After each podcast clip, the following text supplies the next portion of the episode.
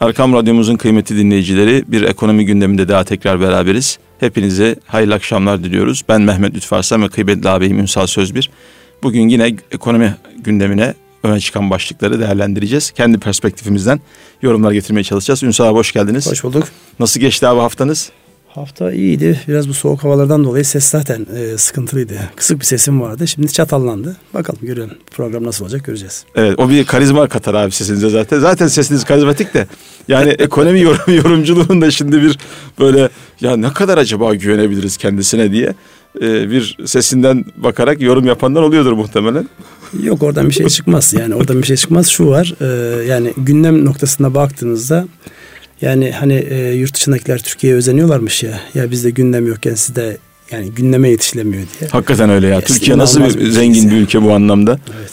Ee, gün geçmesin ki bir hadise olmasın. Biraz önce de işte Zeytinburnu'ndan bir haber geldi. Evet. Boş bina çökmüş benzin istasyonunun yanına. Öğrenle rahmet diliyoruz. Yaralılara da acil şifalar diliyoruz. Ee, tabii bu hafta da hakikaten ekonomik açıdan hareketli geçti Ünsal abi. Ee, özellikle dolar bir dörtleri neredeyse görüyordu. 3.94'ten evet. döndük. Sonra döndü. Şimdi tekrar çıkıyor. 3.80'lerde şu anda. Ne oluyor dolarda? Şimdi dolarda şu oluyor. Yani Türkiye'nin özellikle bu daha önceki programlarda da konuşmuştuk hatırlarsanız e, belirsizlik diye lanse etmeye çalışıyorlar Türkiye'nin işte bu anayasa değişikliğini ve referandum sürecini. Dolayısıyla orada geçen her maddeden sonra böyle sanki belirsizlik artıyormuş gibi birileri buna oynuyor. Kimlerin oynadığı da zaten yavaş yavaş ortaya çıkmaya başladı. Artık eskiden bir yabancı banka, iki yabancı banka dönüyor. Şimdi adreslenerek işte Alman bilmem ne bankası diye söyleniyor. Dolayısıyla e, yani böyle havalar özellikle bu oynaklığın çok yüksek olduğu havalardan hoşlanan yatırımcılar var. Finans oyuncuları deniyor bunlara. Böyle oynaklık çok yüksekse yani günde yüzde üç dörtlük marjları bir aşağı bir yukarı dediniz yüzde altı yüzde yediye gelir. Yani hele sene başından bu yana baktığımızda yani şurada 13-14 günlük bir zaman içerisinde yüzde ondan fazla kurda bir değişiklik oldu. Bunu şimdi senin meşrebine uymaz, benim de meşrebime uymaz ama faiz hesabından baktığında yıllık korkunç rakamlar evet, oluşuyor. Evet, yani evet. hani biz faizi işte yüzde sekizden mi tutalım, yedi buçuğa mı indirelim diye düşünüyoruz ya Merkez Bankası üzerinden. Buradan baktığınızda bir hafta içerisinde kurlardaki yüzde on artışı o işte e, finans mantığıyla hesapladığınızda 400'ler 500'ler gibi rakamlara geliyor yıllık bazda. Dolayısıyla yani bu e, hareketlilik birilerinin çok işine geliyor.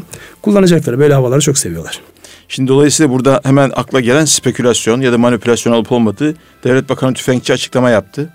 Ee, bakan açıklaması olunca da tabii dikkate almak gerekiyor. Manipülasyon var, izliyoruz dedi. Yani kim niye manipüle ediyor sizce? Dediğim gibi yani bu tip e, zamanlar yani netice itibariyle ekonomik oyuncular yani siyasi komploları oradaki oynananlar bir kenara bırakmak kaydıyla. Şimdi siz bir ticaret yapıyorsanız bir ortamda da çok büyük hareketlilikler varsa oradaki inişlerden ve çıkışlardan para kazanmak istersiniz. Şu an Türkiye'nin yani dünyaya vermiş olduğu görüntü bu. Çok ciddi hareketlilik var. Bu hareketliliği de besleyen hareket şeyler yapıyorlar. işlemler yapıyorlar. Mesela dövizin artışına baktığımızda yukarıya doğru gidişte çok ciddi hacimler yok. Yani bu fiyatlardan çok yüksek alımlar yok. Çok yüksek satımlar yok. Ama şöyle bir sıkıntı var. Ben bu e, senaryoyu bir de 2001 yılında görmüştüm. Yani e, kayıtsız kalan, yani dövizde çok fazla işi olmayan insanların işte böyle zamanlarda konuşmalar başlıyor. İşte 3.94 değil 5'e gidecek diye. Bir tedirginlik başlıyor ve hane halkı dediğimiz sokaktaki işte senin benim gibi insanlar artık döviz almaya başlıyorlar. En tehlikeli yer burası. Bilmem hatırlar mısınız o zamanlar ilgili miydiniz? 2001 krizinde... Ben işte, yurt dışındaydım çok ilgiliydim dolayısıyla. Bir anda e, okuma maliyetim birden ikiye çıkmıştı. Şimdi orada yani şu anki şeyler o zaman milyon e, 6 sıfır olduğu için böyle tuhaflaştı rakamlar. 0.1 dolar 0.6 TL olduğunu varsayalım. Çok kısa sürede 1.6'lara kadar geldi. Yani neredeyse 2.5-3 katına kadar geldi. Dolayısıyla insanlar yani 0.6'dayken insanlar işte nasıl olsa kur artmıyor diye dövizle ilgili değillerdi. Dövizde böyle bir hareketlenme olunca yani 1.5'lere gelince herkes işte 2.5 olacak, 3 olacak diye döviz almaya başladılar. Ve o insanlar o 1.5'ten aldıkları dövizleri 5-6 sene altında tuttular. Çünkü kur 1.2'ye 1.3'te kaldı 5-6 sene. Dolayısıyla şu an yaşanan hadisede baktığımızda evet yani kur artıyor işte her gün artıyor. Her gün iki buçuk, üç, dört artıyor. Bu insanlar tedirgin ediyor. Tedirgin olanlar eğer dövize bağlı ticaret yapan insanlarsa onlar tedirgin olsunlar. Çünkü onların bir ayakları işte yani bir kurdan getirip işte onun üzerine bir kar marjı koyup satacakken şimdi kurlardaki bu artış kar marjlarını bitirdi. Özellikle ithalatçılar için söylüyorum. ihracatçılar için lehe bir durum var. Ama hane halkı dövizle alakası olmayan insanların işte e, paralarını gidip dövize bağladıkları bu dönem çok tehlikeli bir dönem. Çünkü e, bir kural vardı. 1929 krizinin çıkışıyla alakalı anlatılan bir efsane vardır ya işte bir ayakkabı boyacısının hisse senetlerine alakalı bir yorum yaptığında o dönemin en büyük yatırım bankacısı tamam artık yani halk bunu konuşmaya başladıysa bizim çıkma vaktimiz geldi deyip ne var ne yok hepsini satarak krizi tetiklediği söylenir. Şu an insanların işte özellikle dolar için söylüyorum işte 4.50'ye gidecek, 5'e gidecek söylentiler insanlara döviz aldırtıyor. Halbuki bundan önceki özellikle bu Türkiye'ye karşı atak başlatıldığında Cumhurbaşkanı'nın yönlendirmesiyle insanların ellerindekini bozmaları, başta kamu kurumları olmak üzere yani e, düşürme etkisi sınırlı sayılabilir ama en azından insanların dövize hücum etmesini engelleyen bir süreçti. İşte dün de benzer bir şey yaşadık yani. Ee, bir önceki gün işte 3.94'e vurdu. Dün bazı açıklamalar geldi. İşte Merkez Bankası'nın birkaç tane e, hamlesi oldu. Evet onda tam gelecektim e, Ünsal abi. Işte evet. 3.78, 3.77 hatta 3.76'yı gördüm ben. Ondan sonra bugün de yani 3.77, 3.81 arasında dalgalanıyor yani. Yani Büyük seviyelerde diyebiliriz. Basın, ekonomi basını bu Merkez Bankası'nın ard arda yaptığı 3 hamleyi e, ki işte 1.5 milyar dolarlık bir e, ge, piyasaya kaynak sağladı. Hı hı. Sonra e, haftalık repo ihalesini iptal etti. E, ve Türk lirası likiditesini de sıkıştırdı diye ifade edildi. E, bu örtülü faiz aslında yükseltmesi anlamına geliyor dendi. E, bu Merkez Bankası'nın hamlelerini nasıl yorumluyorsunuz? Aslında e, burada Türk lirası ile ilgili fonlama maliyetini yukarı çekti anladığımız kadarıyla ve e, Merkez Bankası'ndan ucuz para alıp da dolara yatırım yapanların önünü kapattı bir anlamda Merkez Bankası. Şimdi e, geçen defa da bir para piyasalarından bahsederken kısa vadeli yapılan işlemlerin bu piyasa ürünleri olduğunu söylemiştik. Şimdi burada baktığımızda e, şimdi eğer döviz yukarıya gidiyorsa Merkez Bankası'nın atacağı belli adımlar var. Yani sınırsız değil. Belli adımlar var. Onlardan bir tanesi de piyasadaki paranın miktarını azaltacak işlemler yaparsınız. Daha önceden hatırlarsanız Merkez Bankası bir politika faiz oranı açıklamıştı. Yüzde sekiz diye. Oradan haftalık bankalara belli para veriyordu. Bankalar da o elindeki almış olduğu yüzde sekizde almış oldukları şeyle işte kredi kullanıyorlar. Günlük ihtiyaçlarını karşılıyorlardı. Fakat dünkü... Biz buna repo diyoruz değil mi? Repo faizi. Repo yani. faizi. Yani evet. orada işte bir kıymetin alınması karşılığında bankalara verilen şey. Bankaların elinden hazine bonusu devlet tahvilini alıyorsunuz. Onlara bir para sağlıyorsunuz bir evet. haftalık. Dolayısıyla o sağlanan para miktarı azaltılınca otomatik olarak elde para yok. Bankalar ne yaptı? Mevcuttaki dövizlerini satmaya başladılar. Ya da ilave dövize bir talep gelmeyince işte bir önceki gün yüzde dört artan döviz sonra neredeyse bir yüzde dört aşağı geldi. Fakat toplamına baktığımızda sene başından bu yana hala şu anki oranlar işte yüzde altı, yüzde yedi oranda bir şey var. Devalüasyon var yani. Devalüasyon dememek lazım tabii. Piyasa, serbest piyasa koşullarıyla oluşuyor. Dolayısıyla bunlar yüksek rakamlar. Bu ne zamana kadar devam eder? İşte yani şu an gündemimiz bol. Allah hayırlı gündemler versin bu ülkeye. Amin. Yani e, sonu hayır olacak olan belli çalışmalardan sonra şu dönemdeki oynaklık gidecek. Bir gün her şey yerli yerine oturacak. Burada Merkez Bankası'nın tavır açısından şunu söylemek lazım. Merkez bankaları doğrudan müdahale edebilir. İşte geçen hafta bizim Merkez Bankası da müdahale etti. Ama bu çok sağlıklı bir şey değil. Yani elinizdeki kaynakları, rezerv deniyor onlara. Onları satarak dövizin fiyatını aşağı getiremezsiniz. Çünkü karşınızda sizin paranızda oynayan, sizin paranızın değeriyle oynayan devasa yatırımlar, devasa kurumlar, devasa yatırım bankaları var. Mesela bununla alakalı işte Rusya ile alakalı bir şey vardır, bir hikaye var. Ee, Rusya'nın işte bu Ukrayna'ya girdiğin, girdikten sonra ambargo uygulaması başladığında Rus rublesi yani rakamları yuvarlayarak söylüyorum işte 32 1 dolar 32 ruble seviyesinde 85 e, rubleye kadar çıktı bir doların değeri. Rus Merkez Bankası buna müdahale etmek için ilk aklına gelen elindeki işte bu dövizleri satarak düşürme. Ancak 65'e kadar düşürdü. Yani 30 neresi, 32 neresi, 65 neresi. Yani dolayısıyla 150 milyar dolar ki mesela o rakam bizim şu anki rezervimizin tamamından daha büyük. Çok fazla etkilemiyor. Dolayısıyla böyle zamanlarda merkez bankaları çok böyle direkt müdahale yapmayı sevmezler. Müdahale yapmak yerine daha böyle sakin kalmayı, yani sükunetle sözüne değer katmayı isterler ki merkez bankaların sözleri değerlidir normal zamanlarda. Aklın başta olduğu zamanlarda. Biz işte bu siyaseten oynanan e, yani Türkiye üzerinde sanki kötü bir şeyler varmış işte herhalde konuşacağız onu. Türkiye'nin işte notunun kırılması gibi bir şey gündemde. Onun üzerinde bir spekülasyon yapılıyor. Ona bağlı olarak manipülasyon yapılıyor. Yani paranın değeriyle açık bir şekilde birilerinin lehine oynanıyor. Evet. Dediğim az önce dediğim gibi finans oyuncular bunu çok severler. Evet. Şimdi bir de tabii ben onu da tam aslında soracaktım. Hani biraz önce e, hane halkından ya da e, dışarıda gördüğümüz ortalama vatandaştan dövize talep gelsin veya onların bir şekilde yastık altındaki bu tarafa çekilsin tarzındaki yorumlar acaba büyük o döviz piyasasında, döviz pastasında diyelim daha doğrusu ne kadarlık bir yer tutuyor? Çünkü çok büyük oyuncular var. Bir de çok daha farklı faktörler de var. Geçen bir haber okudum bu dolar niye yükseliyor diye böyle onlarca neredeyse şeye sormuşlar, uzmana sormuşlar. Hiçbir tane birbirinin aynısı yorumda bundan yok. yok. Maalesef çok ilginç bir durum. Şimdi e, bir mesela Trump geçen bir basın toplantısı yaptı. Neredeyse seçilmesinden sonraki ilk ciddi basın toplantısı. Hatta birçok yorumcu da şaşırdı yani nasıl bir basın toplantısı bu hiçbir teknik tarafı yok uzmanlık tarafı yok. Tamamen şunu seviyorum bunlar hoşlanmıyorum bunlar iyi adamlar bunlar kötü adamlar tarzında böyle çok e, tam, tam Trump vari tam oldu. Trump vari hakikaten ortalama Amerikalıya çok böyle sıcak girebilecek bir konuşmaydı. Nitekim onun konuşmasından sonra dolar endeksi geriledi bu da bize olumlu yansıdı. E, dolayısıyla şunu söylemeye çalışıyorum. Yani dolar piyasası ile ilgili çok farklı faktörler söz konusu.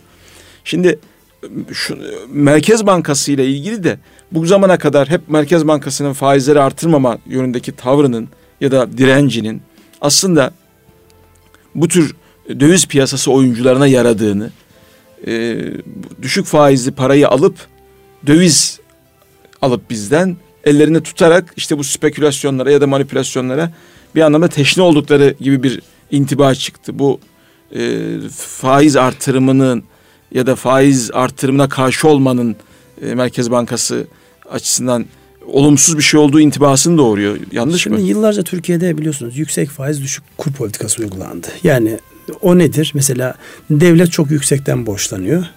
Devletin bu borçlanması insanları cezbediyor. İnsanlar yurt dışından borçlanıyorlar döviz cinsinden çünkü döviz artmıyor. Bunun karşılığında da e, gelip devlete borç veriyorlardı. Bu yıllarca uygulanan bir politika. İşte bu son 15 yılda bu politikada değişiklik, köklü değişiklik oldu. Artık faizin de hızla geleceği, özellikle devlete olan maliyetin aşağı geleceği ve burada yani kurların sabitlenmesiyle alakalı e, gelenekten vazgeçildi. Hatta yani bir talihsizliktir. Bir önceki Merkez Bankası'nın yapmış olduğu işte dolara dokunan yanar gibi bir açıklama yapmıştı. Ona öyle olmadığını göstermek için işte bu bahsetmiş olduğunuz piyasa oyuncuları onun işte işte o sıralar 1.95'i geçerse e, sıkıntı olur dediği şeyi 2.20'lere 2.30'lara kadar getirmişler. Onun için merkez bankaları ve otorite diyeceğimiz yani siyasi otorite olabilir, Merkez Bankası başkanları olabilir. Rakam telaffuz edemezler. Rakam telaffuz ettiklerinde otomatik olarak kendilerini hedef haline getirirler. Buradaki hadisede de Merkez Bankası şu an yani biliyor elindeki parayı satsa dahi herhangi bir şey olmaz. Burada şöyle bir şey yapılabilirdi sadece. Yani yabancıların Türkiye'yi terk edip parayı alıp gittikleri dönemde yani önünü açık bırakmak. Çünkü bu e, atıyorum işte 2.50'den bozdu geldi Türkiye'de hazine bonosu devlet tahvili hissesine de aldı. Çıkarken serbest bırakırsanız o pahalı bir fiyattan dövizini alsın gitsin. Yani bize zarar vermesin. Ama bunun yansımasında işte hane halkı dediğimiz yani küçük yatırımcı dediğimiz insanlar eyvah burada bir şeyler oluyor. Kıyamet koptu dedikleri zaman işte az önceki 2001 örneğini boşuna vermedim. 2001'de insanlar götürdüler Türk liralarını dövize yatırdılar. En tepe noktadan aldılar. 6 sene 7 sene beklediler. Ta ki o eski seviyesine gelince kadar. Enteresandır. Onlar sattılar tekrar döviz yükselmeye başladı. Allah Allah. Evet. Bu bir şey yani psikoloji yönetimi. Çünkü şu an artık e, sosyal bilimler yani özellikle insan psikolojisini daha önceden de bahsetmiştik. Fizikteki gelişmeler, fizik ilmindeki gelişmeler artık ekonomilere ve sosyal bilimlere inanılmaz yansıyor. Nöropsikoloji özellikle. Nöropsikoloji. E, yalnız şurada öyle bir şey var. Şimdi hani Merkez Bankası bunu yapsın, şunu yapsın tarzındaki açıklamalar e, ya da yapmasın şeklindeki açıklamalar aslında bir algı yönetimi, bir psikoloji yönetimi e, ortaya konması gerektiğini ifade ediyor. Dolayısıyla bir e, ekonomi ve finans yönetiminden daha ziyade yani zihinleri yönetmek. Bu anlamda da mesela Fish'in e, hani Fish yaptı yine fiştiğini diye bir haber çıkmıştı. e, Fish'in e, bir kredi derecelendirme kuruluşu yapmış olduğu bir açıklama da çok ilginç. Yani notunu düşürü, düşürebilirim. Yani notla ilgili bir açıklama yapması bekleniyor. O zamana kadar sanki ne aba altından sopa gösterir gibi nasıl bir açıklamadır bu? Yani tam da böyle algıyı oynamak değil mi bu Fiş'in yaptığı açıklama? Valla algıyı oynamak. Gerçi biz bunlar gene teknik teknik konuşuyoruz. Bizim e, komşu var Mustafa amca. Eşi var Nuriye Hanım teyze. Fırça yedik biz gene. Gene bir sürü şeyler söylüyorsunuz. Biz sizin bu söylediklerinizi anlamıyoruz diye. Herhalde akşam gene ben fırça yiyeceğim. Yani o... fiş de. Biz şimdi, bakkaldan alırız fişi biliyoruz diyecekler değil mi? Şimdi fiş de diyecek. Şimdi bu e, Fitch'in ya da Moody's'in ya da Standard Poor's gibi değerleme, karneye, karne veren bize not veren şirketlerin bizim açımızdan önemi şu. Bize borç verecek olan insanlar bunların gözünün içerisine bakıyor. Onlara bakıyorlar diyorlar ki nasıl bu ülkeye güvenilir mi? Yani hadi bizde de olur ya mesela. E, tanırsın bir tanesini. Birisine borç verirken daha güvendiğin birisine sorarsın yani bu adam borcunu öder mi? Sadık mıdır değil midir? İşte o karneye not atan şirketlerin böyle bir özelliği var. Ve bunlar maalesef hep böyle şey objektif deniyor işte kuralları ilkeleri var deniyor. Ama onu şeyde gördük 2008'deki Amerikan krizinde gördük çöp seviyesinde olan alacaklara bunlar dünyanın en değerli alacaklarıdır diye not attılar bunlar. Evet. Ve bütün dünyayı kandırdı. Evet, Dolayısıyla evet. Enron'dan bahsediyorsunuz değil mi? Enron'dan değil. Morg Arthur Mor mortgage krizinden bahsediyorum. Arthur krizi. Anderson'dan şeyden e, Enron hadisesi de aynı. Enron'la başladı o zaten. Evet. Ama orada rating şirketi değil de bağımsız denetim şirketiydi o. Arthur Anderson evet. Asıl bu mortgage kriziyle başladı. Yani hiç borcunu ödeyemeyecek, işsiz, işte göçmenlere verilen kredileri bile bu krediler çok değerlidir. Bunları almak, almamak mümkün değil gibi bir yorum yaparak not atmışlardı. Şimdi aynı zihniyet dönmüş Türkiye ile alakalı. Yani insan insanların bir elini vicdanına koyması lazım. Ben hep şunu söylüyorum. Türkiye'de ister e, devlette ister özel sektörde ister siyasette yöneticilik yapmış olan insanların edindiği deneyimi dünyanın başka bir yerinde edinmek mümkün değil. Her gün kriz yönetiyorsunuz. Her gün yeni bir şey yönetiyorsunuz. İşler iyiyken aman fırsatlar kaçmasın diyorsun. İşler kötüyken aman postu deldirmeyelim canımız yanmasın diye uğraşıyorsun.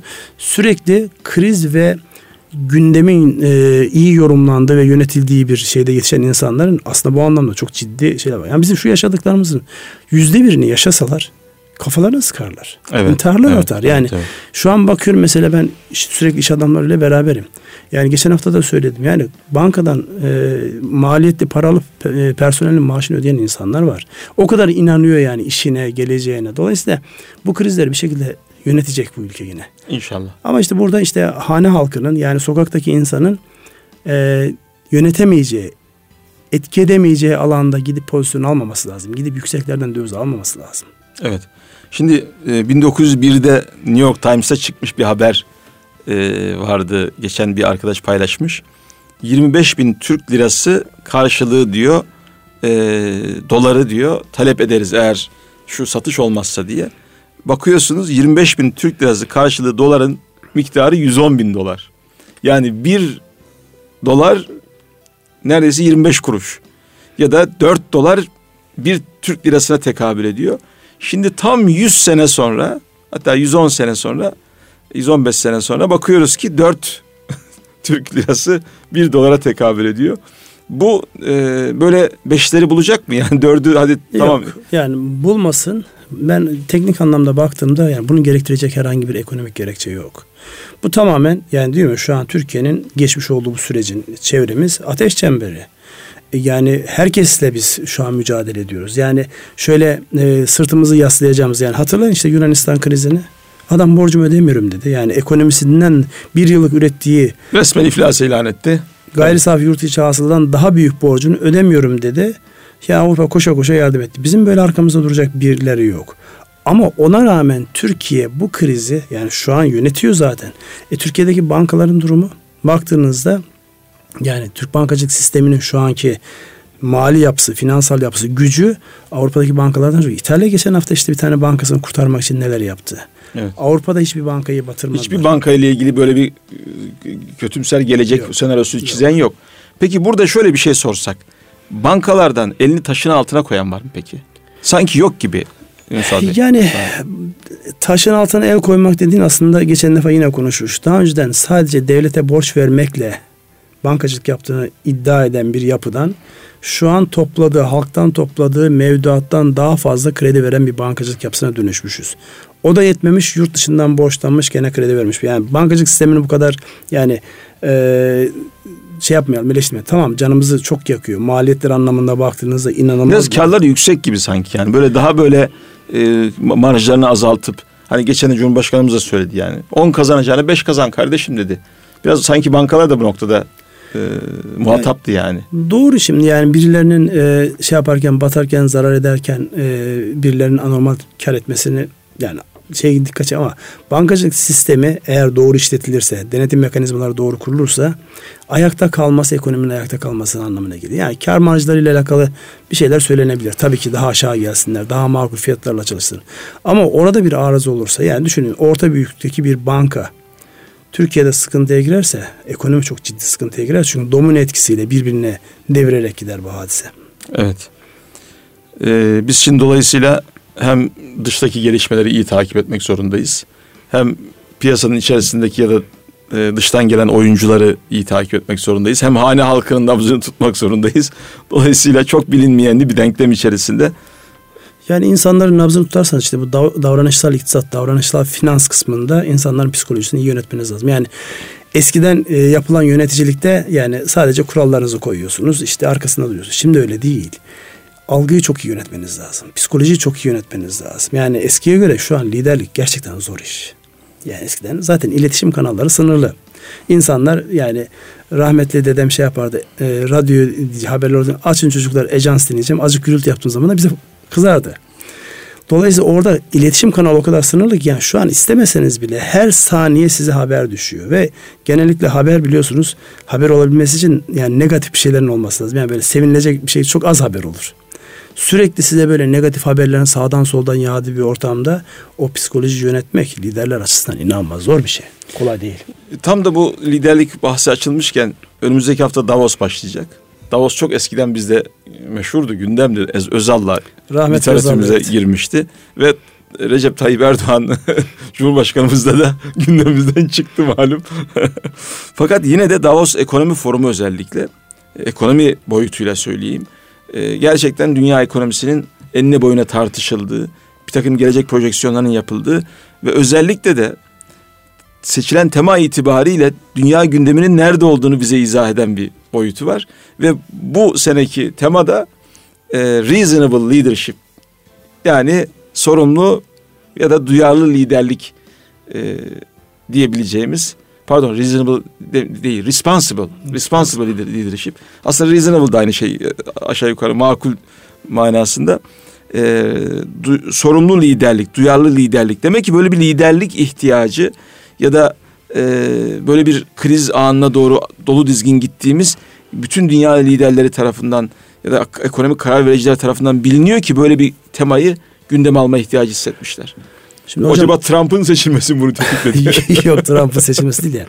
Dünyanın gittiği yer bu, bu tarafa doğru akıyor. Yani şimdi eskiden böyle liderlik denilince olay sadece bir karizmayla izah ediliyor. Etkileme, insanları peşinden sürükleyebilme becerisi. Şu an çok değişti. Yani e, burada liderlik tiplerine baktığınızda işte e, bir ilişki yöneten, bir vizyon koyan, bir işte öğreten, Öbür tarafta demokrat diyebileceğimiz bir liderlik tipi.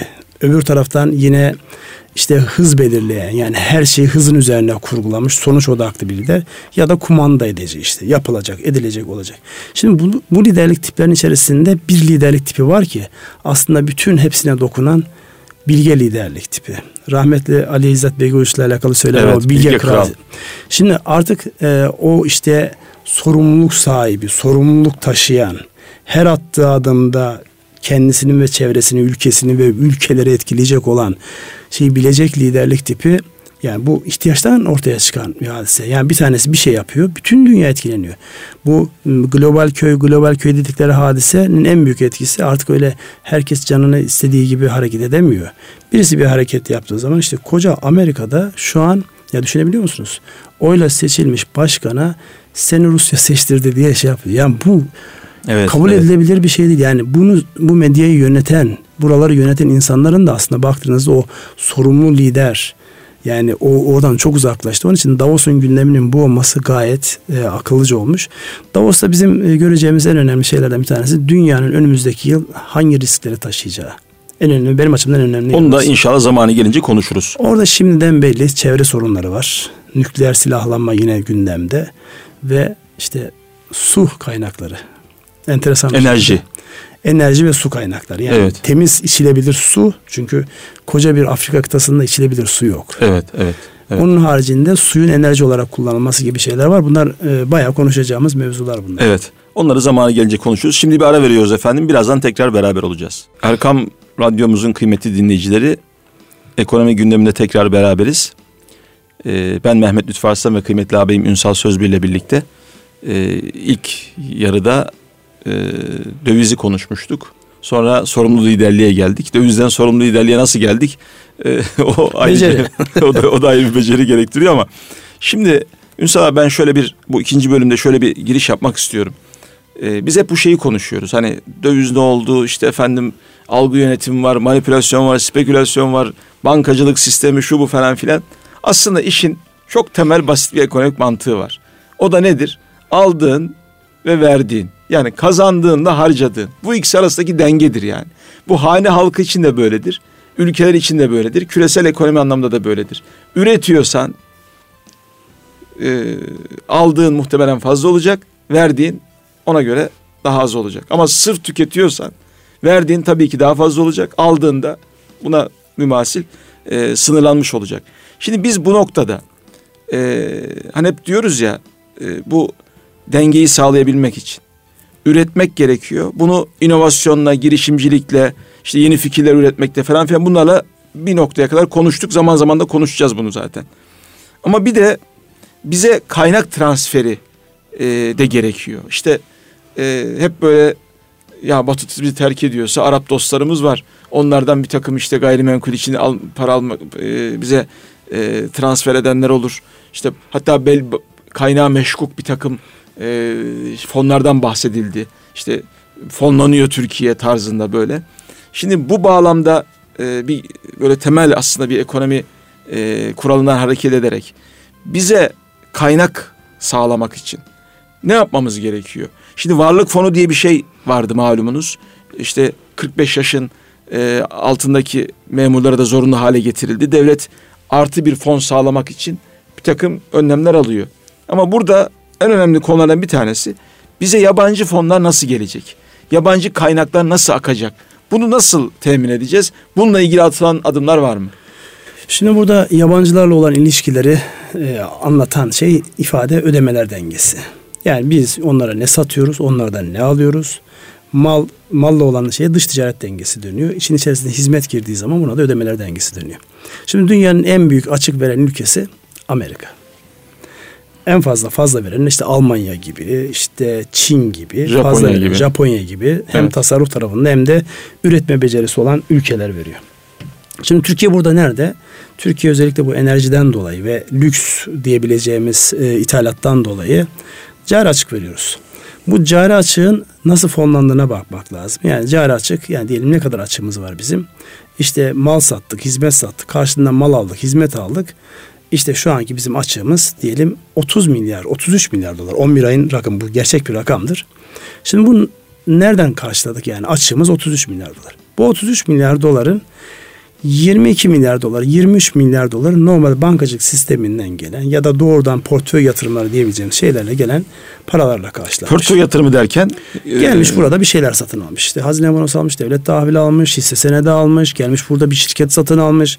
Bir şekilde yani kısa vadeli ve uzun vadeli yatırımlarla gelmiş. Bir yaklaşık 10 milyar dolarlık bir rakam var. Yani 2016 için söylüyorum. 10 milyar dolarlık rakamın kaynağı belli değil. Aslında kaynağı belli. Kaynağı şu işte etrafımızda özellikle yani sınırlarında işte gümrüğü olmayan, bankacılık sistemi sağlam olmayan yapılardan insanlar ceplerinde para getiriyorlar. Çantalardan para getiriyorlar. Yani bu seneki mesela rakam bu sene dedim yani 2016'dan bahsediyorum çünkü ekonomistler bu sene derken geçen seneyi geçen seneyi kastederler. Oradaki rakam yaklaşık 10-12 milyar dolar seviyesinde bankacılık sisteminden gelmemiş bir para var. Yani bir şekilde siz fonlanıyorsunuz. Zaten ekonomistler şunu söyler. Cari açık tek başına problem değildir. Ancak finanse edebildiğiniz ölçüde. Şimdi biz bunu finanse edebildik mi bugüne kadar? Evet finanse edebildik. Yani geçen sene için söylediğimiz rakam. Ya bu aslında vücudun ateşinin çok yüksek olmasıyla alakalı bir şey ama vücut sağlamsa onu çok rahat karşılayabilir. Onun da bazı ölçekler var. Yani ateşin nereye çıktı? Diyor ki gayri safi yurt içi hasılanın işte yüzde altı yüzde yedisine geldiyse tehlike. Ona geldiyse zaten kıyamet kopuyor. Ama beşin altındaysa ki şu an Türkiye'de beşin altında. Bundan sonraki biraz daha düşecek. Kurlar yukarıda olduğu için ithalat düşecektir belli kalemlerde. Dolayısıyla Türkiye açısından problem değil. Zaten bu kaynak sağladığınız sürece problem değil. Ama sizin ülke yöneticileri olarak ya da işte işletmeler olarak kendi ülkenize kaynak sokmanız lazım. Sizin o söylemiş olduğunuz o inovasyonlar, işte katma değer üretecek ürünlerle bu çok uzun vadeli iş. Yani bugün düşündük fikrimiz hemen ürüne dönüştü. Ürün piyasa buldu, yurt dışına satıldı. Bu en az 10 sene belki. Yani 10 sene, 20 sene yani mesela bir Güney Kore örneği var. Aynı dönemde başlamış 80'li yılların başında belli konulara yoğunlaşmışlar. İşte hep ben söylüyorum. Elektronik. Buna. Elektronik özellikle ekran teknolojisi. Evet. Şu an ne kullanırsanız kullanın. Şeylerin, Güney Korelilerin ekranlarını kullanıyorsunuz. Yani evet. markası ne olursa olsun. İster Amerikalı da satsın, ister Alman satsın. Dolayısıyla bu bir katma değerli ürünün uzun bir süreci var. Ama daha kısa vadeli girişler var. Mesela Türkiye'nin bugünlerde almış olduğu bir şey var. Özellikle bunu yanlış hatırlamıyorsun İspanya, Portekiz, Macaristan gibi ülkelerde çokça uygulandı. Yani kendisine belli yatırım yapan, işte gayrimenkul satın alan insanlara vatandaşlık verilmesi. Geçen hafta işte bu kaynak girişlerinden bir tanesi de Türkiye'de gayrimenkul alan oradaki rakamlar işte 2 milyon dolar işte 3 milyon dolar yatırım yaparsa gibi yatırım yapan insanlara Türk vatandaşlığı verilmesi gibi bir avantaj sağlanıyor. Çevremize baktığımızda Türkiye bu açıdan cazip bir ülke midir? Evet cazip bir ülkedir. Yani gidin Balkanlara yani Sırbistan da olsa, Hırvatistan da olsa geçmişlerde burayla bağlantısı var.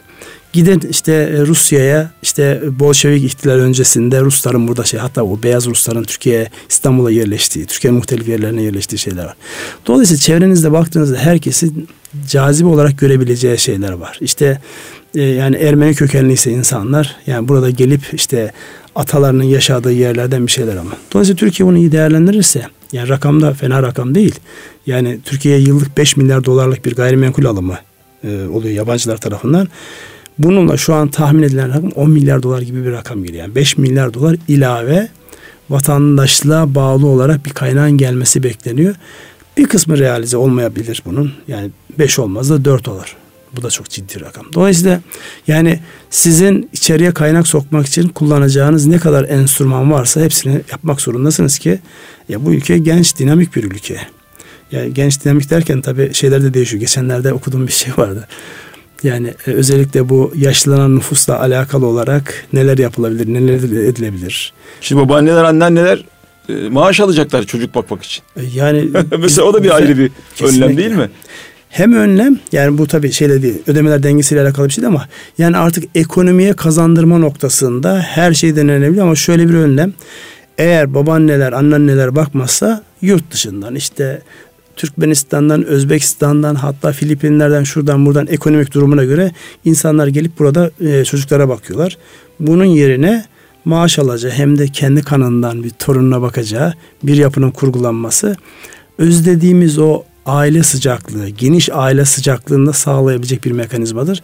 Onunla alakalı aslında konuşacağımız başka şeyler de var. Özellikle bu son dönemde bir fikir olarak zaman zaman geliyor. Faydası olur mu? Yaşlanan toplumların hepsinde var. İşte bu yaşlı bakım sigortası diye bir şey. Onu birazdan konuşalım isterseniz tamam. Ünsal abi. Bu e, şeyi tamamlayalım. Yani konut, ödemeler dengesi ve şey. 1 milyon dolar ve 2 üstü. milyon 2 milyon dolar rakamı telaffuz ediyor. O da 2 milyon dolar ve üzerinde Türkiye'de gayrimenkul alan ve 3 yıl satmayacak, satmayacak Şart da o. Evet orada bir kayıt var. Satmama şeyiyle insanlara vatandaşlık veriliyor. Fakat bu geçen sene çok ciddi artışlar olmuş. Şimdi hatta ben isterseniz bir bakayım okuyayım onu. Ee, Nisan'da yüzde on dört, Mayıs'ta yüzde on dokuz, Haziran'da yüzde otuz iki, Temmuz'da yüzde kırk sekiz buçuk. 15 Temmuz hadisesinde. E, Ağustos'ta yüzde 26, Eylül'de yüzde 28, Ekim'de yüzde 30, Kasım'da ise yüzde 16.3 gerilemiş. Ne? Yabancıya konut satışı. Dolayısıyla bunu da aslında bir geriye döndürmek gibi bir amaç da var burada. Daha önceden biliyorsunuz yabancılara e, yani bu vatandaşlık verilmeden yabancıların Türkiye'de işte gayrimenkul alınmasıyla alakalı uzun yıllar işte Anayasa Mahkemesi'nin falan engellemiş olduğu şey vardı.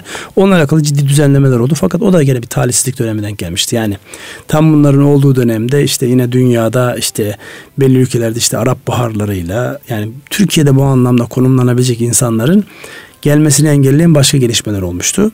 Yani bunların hepsi böyle peş peşe geliyor ama Türkiye e, baktığımızda bir cazibe merkezi.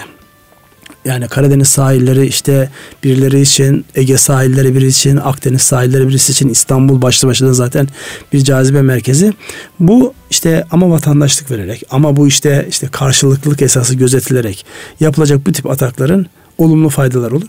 Sadece burada mevzuatın basit olması lazım. Yani bizde özellikle yabancılar açısından bizim vergi mevzuatımız, işte belediyecilik mevzuatımız ve diğer şeyler biraz orası e, çetrefilli. Yani oranın basitleşmesi en basitte yani e, en kolay şekilde anlayabilecekleri hale dönüştürülmesi halinde bunun daha da artacağını düşünüyorum. Burada biraz mevzuatımızda biraz karışıklık var. Burada şöyle bir aslında e, Batılıların dilemma dediği bir ikilem de var.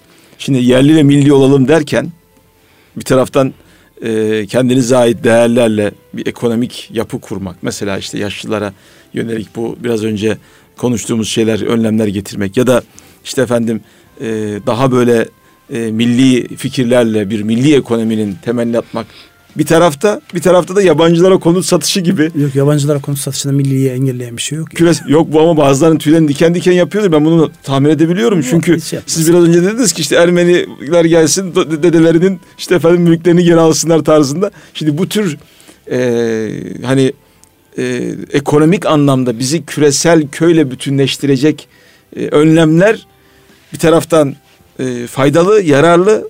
Buna kimsenin bir şey diyeceği yok ama Diğer taraftan da o yerli ve milli olmak iddiası aslında iki zıt birbirini böyle sanki e, e, karşı karşıya getiren süreç sanki aynı anda işlemesi gerekiyormuş Hocam, gibi. Bizim devlet geleneğimiz çok kuvvetli. Yani binlerce yıla varan devlet geleneğimiz var. Dolayısıyla yani birilerinin gelip buradan ben az önce yani Ermeniler gelsin yerlerini alsın kabilen değil. Onlar için de cazibe merkezi. Yani geliyor, görüyor. Almak istiyorsa alsın. Ama netice itibariyle yani orada sınırlamalar var biliyorsun. Mesela işte Ruslar Karadeniz sınırlarından alamıyor. Ermeniler doğudan alamıyor. İşte Yunanlılar Ege sahillerinden ve İstanbul'dan alamıyor gibi sınırlamalar var. İşte mevzuat mevzuat duruyor yani aslanlar gibi. Mevzuat aslanlar gibi duruyor. Devlet geleneği de aslanlar gibi. Yani burada baktığınızda yani devlet yani bizim o kadim devletimiz yani geçmişten gelen bugün var olan kadim devleti kendisinde bir risk oluşturduğu zaman otomatik olarak o refleks zaten devreye girer. Ya orada ben herhangi bir şey diyor. Milliliğe bir halel gelmez buradan. Yani şu an mesela İspanya biraz tabii kötü de oldu. İspanya sahilleri hep betonlaştı. Kötü yapılaşma oldu. Bizde olmasın inşallah. Var yani bizim yabancılar gelmese de bizdeki bu yapılaşmayla alakalı belki söylenecek şeyler var. Dolayısıyla bunlar alıp götürdükleri bir şey değil. Bunlar bu topraklarda olan şey. Zaten git Marmaris işte İngilizler. Git Alanya'ya Almanlar. Almanlar değil mi? İşte Antalya'nın merkezinde Ruslar. Dolayısıyla bunlar alıp götürmüyorlar. Hatta orada böyle yani insanların sosyal zekalarını arttıracak şeyler oluyor işte. Almanlarla, İngilizlerle, Ruslarla kar, iç içe yaşayan yapılar oluşuyor. Yani kültürünüzü muhafaza edebildiğiniz ölçüde. Dolayısıyla oranın bence bir sakıncası yok. Yani bu her halükarda yaşanacak isten kaçınılmaz bir süreçtir. O küreselleşme, sınırların ortadan kalkması. Dolayısıyla ekonomik fikirlerin bir anlamda efendim e, değiş tokuş olması, malların, hizmetlerin, insanlar gelecek buraya. İşte Karadeniz'de de Gürcüler mesela değil mi? Ruslar yine hakeza. Dolayısıyla bizim hem fikren hem de ruhen hem de manen belki dik durmamız, hazır olmamız, her türlü etkileşime açık olmamız ama kendimizi kaybetmeden Öyle. bunu yapabilecek bir kıvamda olmamız ya, gerekiyor. Fanusun içerisinde tutularak e, yani kimse e, ben sağlamım diyemez yani. Hiçbir mikroba temas etmiyorsunuz ama ben işte sağlamım, sağlıklıyım diyorsunuz. Önemli olan bütün her şeyin ortasında sağlıklı kalabilmek. Yani bizim hem sosyal yapımız hem işte geçmişten gelen o alışkanlıklarımızda orada bir problem olmaz. Biraz biz ekonomiden gene bir hafiften bir öbür taraflara doğru kaydık ama gayrimenkul konusunda özellikle bu gayrimenkul alınmasıyla vatandaşlık verilmesi arasındaki şey Bu olabilecek bir hadise. Ben e, geçtiğimiz yaz işte Romanya, Bulgaristan oralarda biraz şey olmuş. Bir hafta on gün kadar yaşamışım.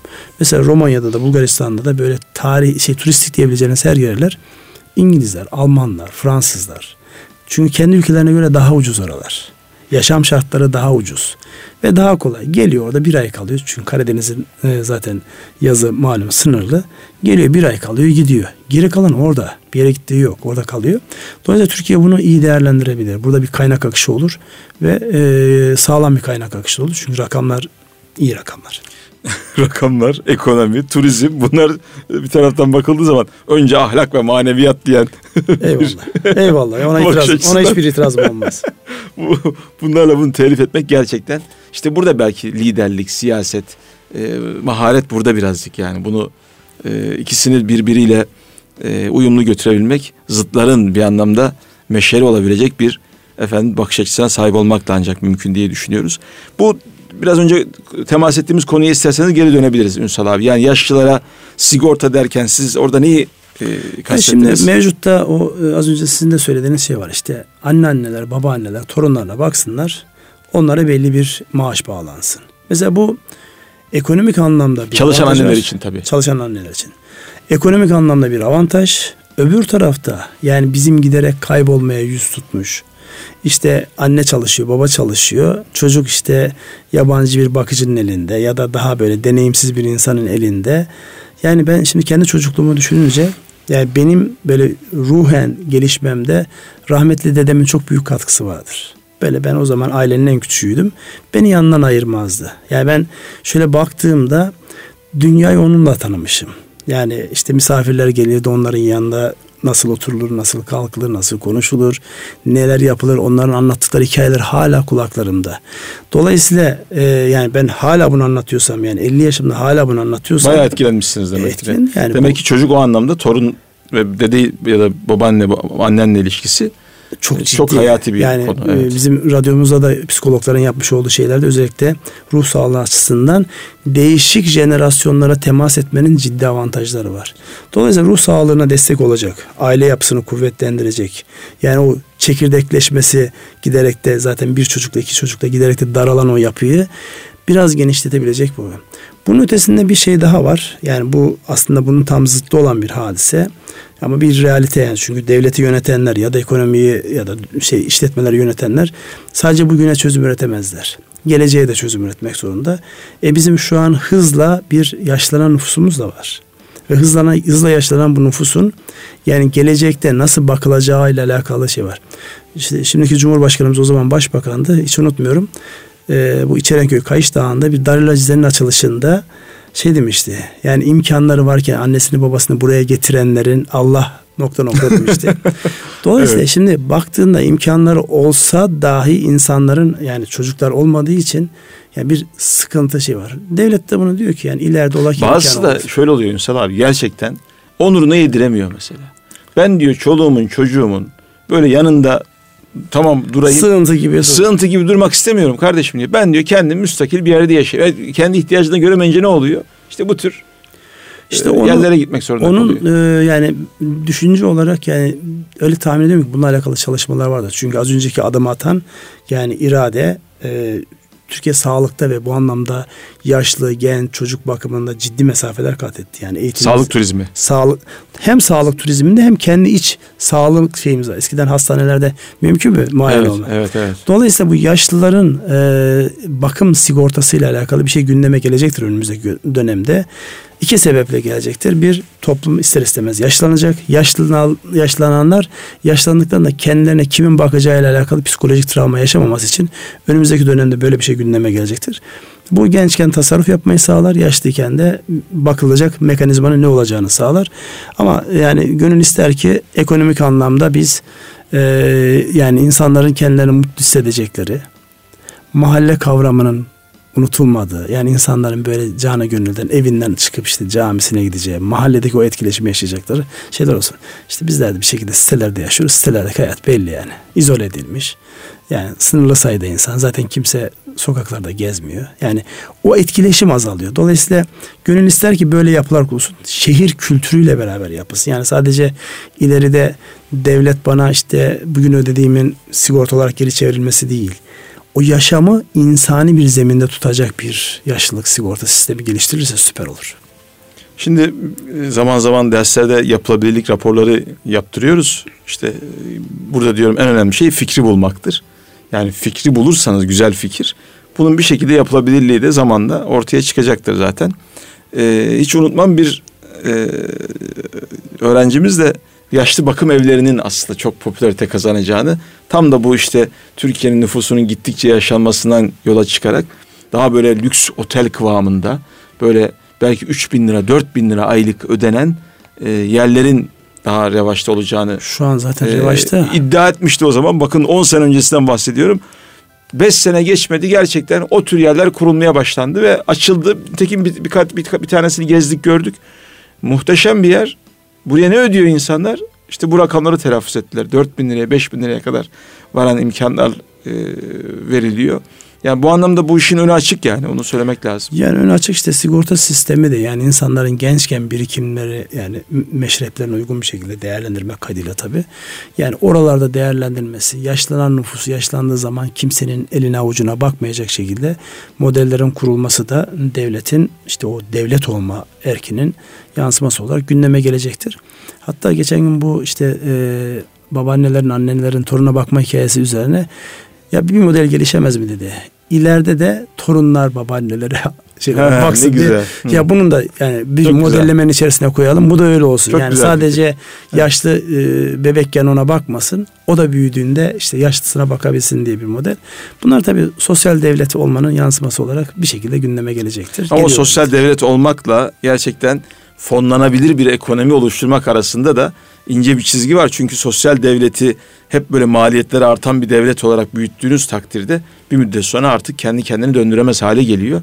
Maalesef sosyal güvenlik kurumunu ya da sosyal güvenlik sistemini bekleyen en büyük tehlikeden bir tanesi artık kendini finanse edemez hale gelmiş olması. Yani mesela Amerika'da çocuk doğduğu an annesi babası üniversiteye ödeyeceği parayı bir taraftan yavaş yavaş koymaya başlar yani ilginç bir e şekilde. Çünkü sorumluluğunu oraya kadar görüyor. Ondan sonrasına karışmıyor. Evet evet. Yani bizdeki mekanizma aslında şeye baktığımızda bizim bu erken e, emeklilikle kaynaklanan sosyal güvenlik sistemindeki bu belki başlı başına bir program konusu bile olur. Hatta bu işin uzmanlarını da belki dahil edebiliriz işin içerisine. Yani o değerlendirme açısından bizde erken emeklilik hadisesi olmasa yani insanların çalışabilecekleri kadar uzun çalışabilip o dönemdeki tasarruflarının da hem ekonomiyi canlı tutacak. Hatırlarsanız geçenlerde işte hesaplama farkıyla %14'lerden %25'e çıkmıştı Türkiye'nin tasarruf etme eğilimi. Evet. Bu tip modellerle tasarruf etme eğilimini arttırabilirsiniz. Yani ben çalışırken ama ben işte 50 yaşına geldiğimde bana yaşlandın artık çekil iş hayatından dememeniz kaydıyla yani ömrüm yettikçe çalışabileceğim imkanlar sağlanmak kaydıyla bu tip modeller ekonomi uzun vadeli besler. Uzun vadeli kaynak geliyor çünkü burada. Yani ben 20 yaşında çalışmaya başladığımda 65 yaşına kadar bana dönüşünü beklemediğim bir rakamın birikmesi ekonomi inanılmaz diri tutar orada. Yani insanları aslında tasarrufa yönetmiş öyle, oluyorsunuz. Öyle. Yani sadece yastık altına koymak değil belki 10 sene, 20 sene, 30 sene sonrasına kendisini fonlamasını önünü açmış oluyorsunuz. Ee, Ünsal abicim çok teşekkür ederiz. Yine çok keyifli ve zevkli bir e, program oldu. En azından ben öyle hissettim. Ben de çok keyif aldım.